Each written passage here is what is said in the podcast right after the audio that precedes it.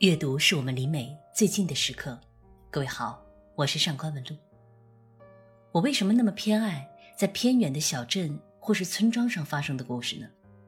也许是因为在喧哗的大都市，一切传奇都会被冲淡，一切匪夷所思都会被视为理所当然。越大的城市，道德感越弱，越偏远的地方，道德的绳索越勒得人喘不过去，因而故事也就更加激烈。小地方的人们，每一个人都会加剧恐怖，每一个人都会参与制造悲剧。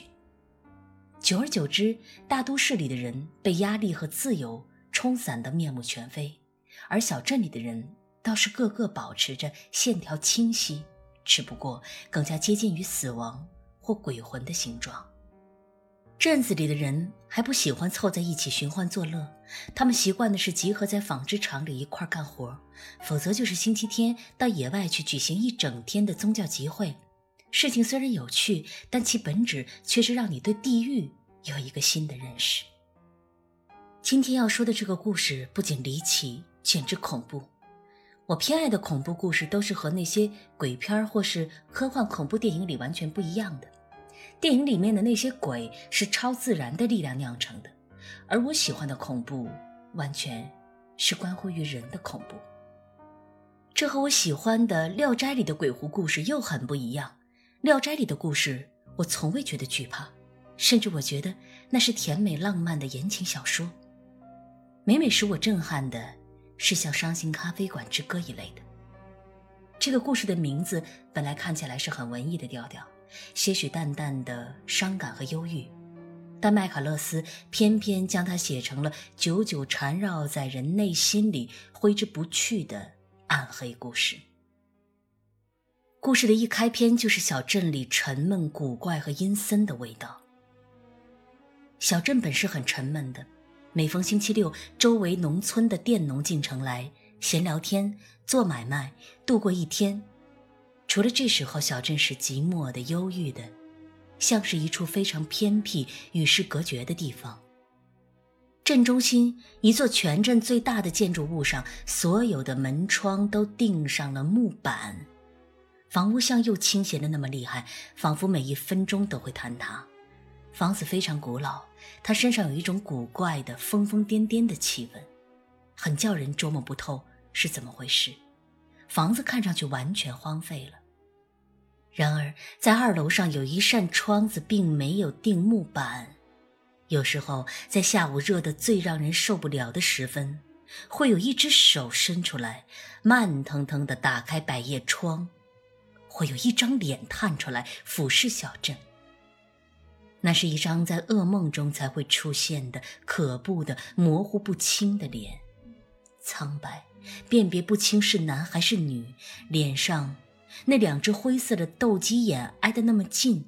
好像是在长时间的交换秘密和忧伤的眼光。那张脸在窗口停留一个钟点左右，百叶窗又重新关上，整条大街又再也见不到一个人影。一座死气沉沉的小镇，一个被木板钉死了的房屋，唯一没有木板的窗户里会时不时探出一张面目模糊的鬼样面庞来。这一个场景就吊足了观众的胃口。这个女人是谁？究竟发生了什么？是谁折磨的这个女人疯癫至此？是谁将她囚禁？然后没有任何铺垫，麦卡勒斯把这个故事的轮廓用极简练的字句在开篇处就概括完了。他是这样写的：可是这镇上是有过一家咖啡馆的，这座钉上木板的旧房子在方圆若干千里之内也曾是颇不寻常的。一到星期六晚上更是热闹非凡，咖啡馆的主人是埃米莉亚·伊文斯小姐，可是使这家店兴旺发达的却是一个名叫李蒙表哥的罗锅。另外还有一个人在这段咖啡馆的故事里扮演了一个角色，艾米莉亚小姐的前夫。这个可怕的人物监狱里蹲久了，很久之后才回到镇上，把事情搞得一团糟，之后又一走了之。是的，这是一个关于爱情的悲剧，也是三角恋情的狗血故事。小镇里富甲一方的埃米莉亚小姐被小镇上最帅气多金的小伙子马文马西追求，然而他们的婚姻只维持了10天。脾气古怪又暴虐的埃米莉亚小姐就将马文马西扫地出门。之后，一个自称是埃米莉亚小姐表哥的男子李蒙来到镇上，埃米莉亚小姐竟不可自拔地爱上了她的李蒙表哥。马文马西因恨出逃，若干年后回到镇子上报仇。他不仅摧毁了埃米莉亚的咖啡馆，也拐走了他的李蒙表哥。是的，李蒙表哥后来爱上了马文马西，跟随他跑了，或成为了小偷，或被马文马西卖给了马戏团。如果仅仅是这样一个狗血的故事，我们完全可以把它当作通俗小说来消遣。然而我说过了，这是个恐怖的故事，也是精彩的纯文学的故事。先来看看让埃米莉亚小姐不可自拔地陷入爱恋的这位李蒙表哥的长相吧。那人是个驼子，顶多不到4英尺高。他那双细细的罗圈腿似乎都难以支撑住他的大鸡胸和肩膀后面的那只大驼峰。他脑袋也特别大，上面是一双深陷的蓝眼睛和一张薄薄的小嘴，两只手像鸟爪在不住地颤抖。好了，就是这样一个身高不足埃米莉亚小姐一半的侏儒怪物，却将这位原本目空一切富有的小姐征服了。不应该是征服，应该说是蚕食毁灭了。埃米莉亚小姐原本是一切精明强悍不可一世的强大女子的代表，却因为罗锅的出现而颠倒狂乱。曾经一粒米都不肯舍给他人的埃米莉亚小姐，为了讨得罗锅的欢心，竟然不惜倾家荡产，最后竟拿不出什么像样的东西能够让罗锅露出笑容。曾经孤独闭锁从不爱交际的埃米莉亚小姐，为了让容易失眠的罗锅夜里好过一些，将店面改造成了咖啡馆，彻夜灯火通明。曾经将帅气的丈夫扫地出门的埃米莉亚小姐，竟然能够在涉水的时候让罗锅爬到她的肩头，揪住她的耳朵。她宠罗锅到了不可理喻的地步，可什么方法好像都不能使罗锅强壮起来，东西吃下去只能使罗锅的驼峰与脑袋变得更大，身上别的部分依然是瘦弱畸形。而罗锅呢，他却不把埃米莉亚小姐看在眼里，他从不对埃米莉亚使用称呼上的敬语，他只是一味的索取和宽纵着他自己的贪婪。阅读这本小说是一直伴随着强烈的不适感，因为罗锅的丑陋，因为罗锅的猥琐，也因为埃米莉亚小姐不可理喻地陷入对如此恶心的怪物的恋情。为什么会有这样畸形的情感呢？这应该绝非男女情爱那般简单，也许麦卡勒斯就是想带着读者去探寻人心之不可理喻到底能够到达何种程度。关于埃米莉亚小姐为何会对罗锅痴迷，麦卡勒斯倒是给出了直接的解释，他没有跟读者绕弯子，也不追求任何复杂而间接的小说式的文学式的表达。他很简单明了地在书中写道，现在需要对所有这些行为做一个解释了，是时候了，是讲一讲恋爱的问题了。因为埃米莉亚小姐爱上了李蒙表哥，在他人看来，这两个人是生活在罪恶之中的。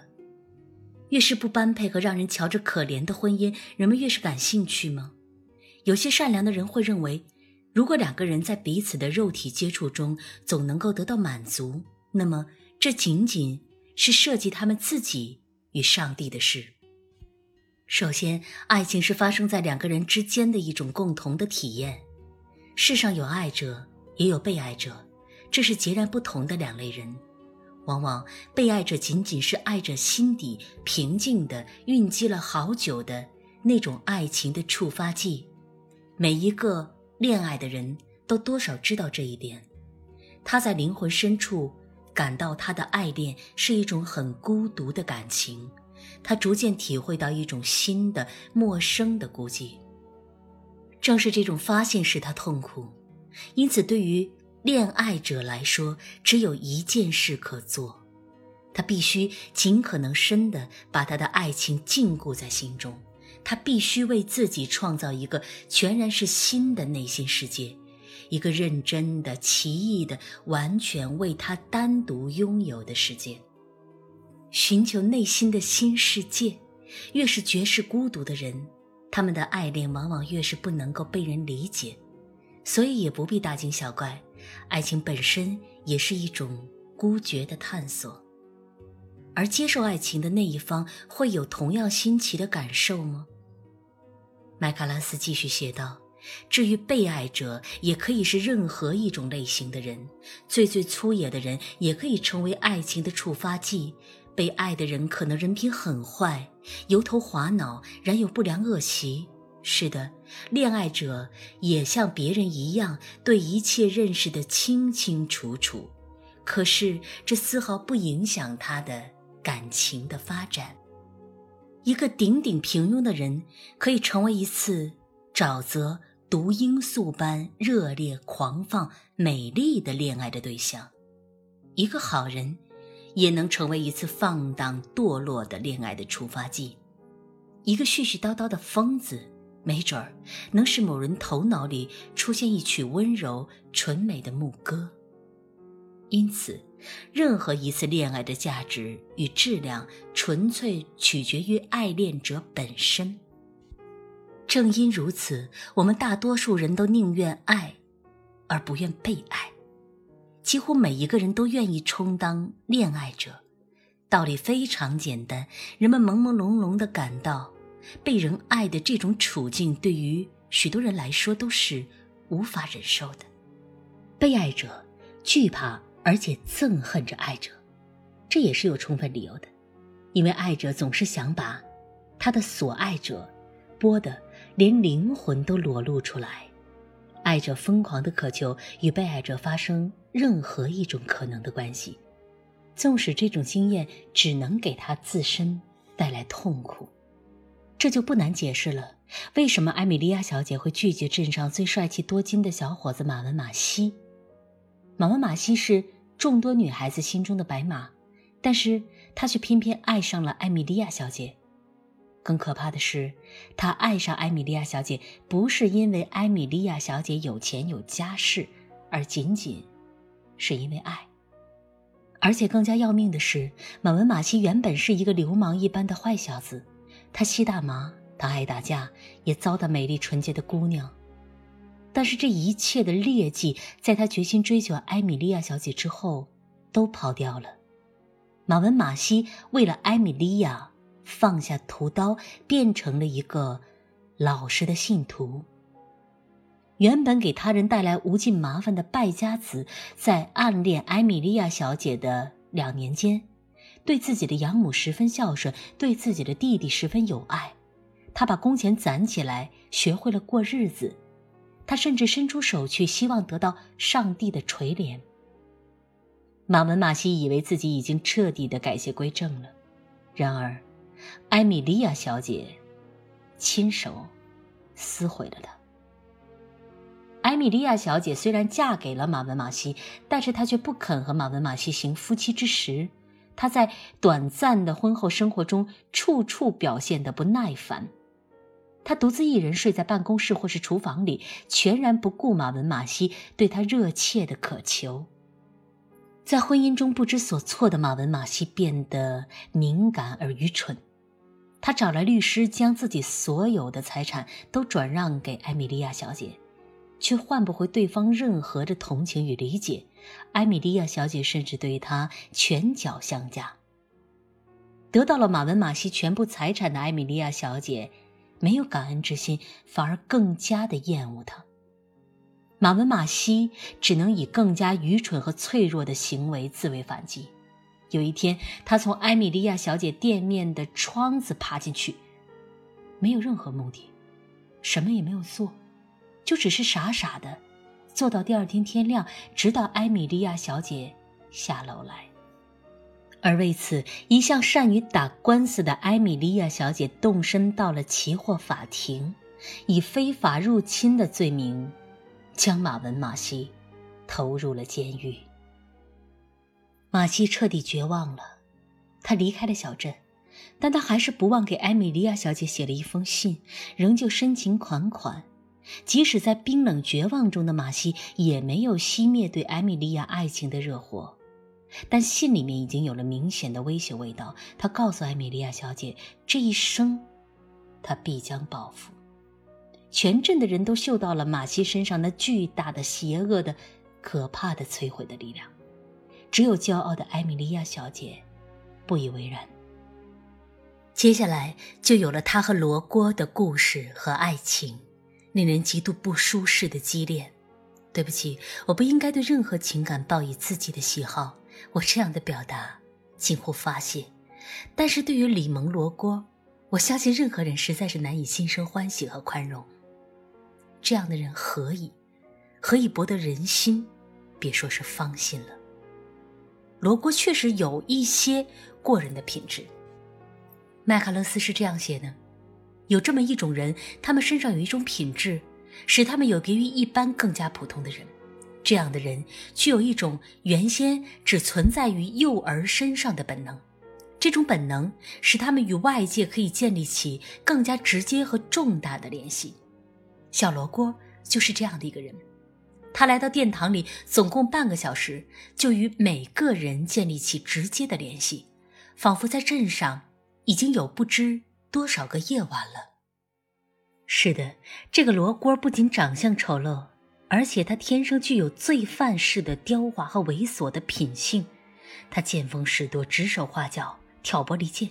但是他的存在却总是能够使场合活跃起来，让他人建立起一种奇特的连结。当然，此刻我们都期待的是一场归来，一场小说应该有的情节高潮。马文马西的报复该登场了。马文马西回来了，带着他从骨子里就生出来的流氓和暴烈习性，带着他幼小心灵时被扭曲的伤痕，这迷人的报复，对不知好歹者和对不知廉耻者。恢复了暴力习气和样貌的马文马西依旧帅酷，依旧残暴，多年牢狱里孤独的酝酿又使得他具有了犯罪者所特有的魅力。马文马西的再次归来吸走了罗锅李蒙的魂魄。是的，罗锅爱上了马文马西，不可救药的爱上了。最终埃米莉亚小姐和马文马西这对昔日的夫妻为了罗锅在咖啡馆里展开了决斗。正当埃米莉亚小姐即将打败马文马西之际，罗锅竟然从空中跃起，扑向了埃米莉亚小姐，改变了这场决斗的结局。这个故事的结尾是马文马西和罗锅不知去向，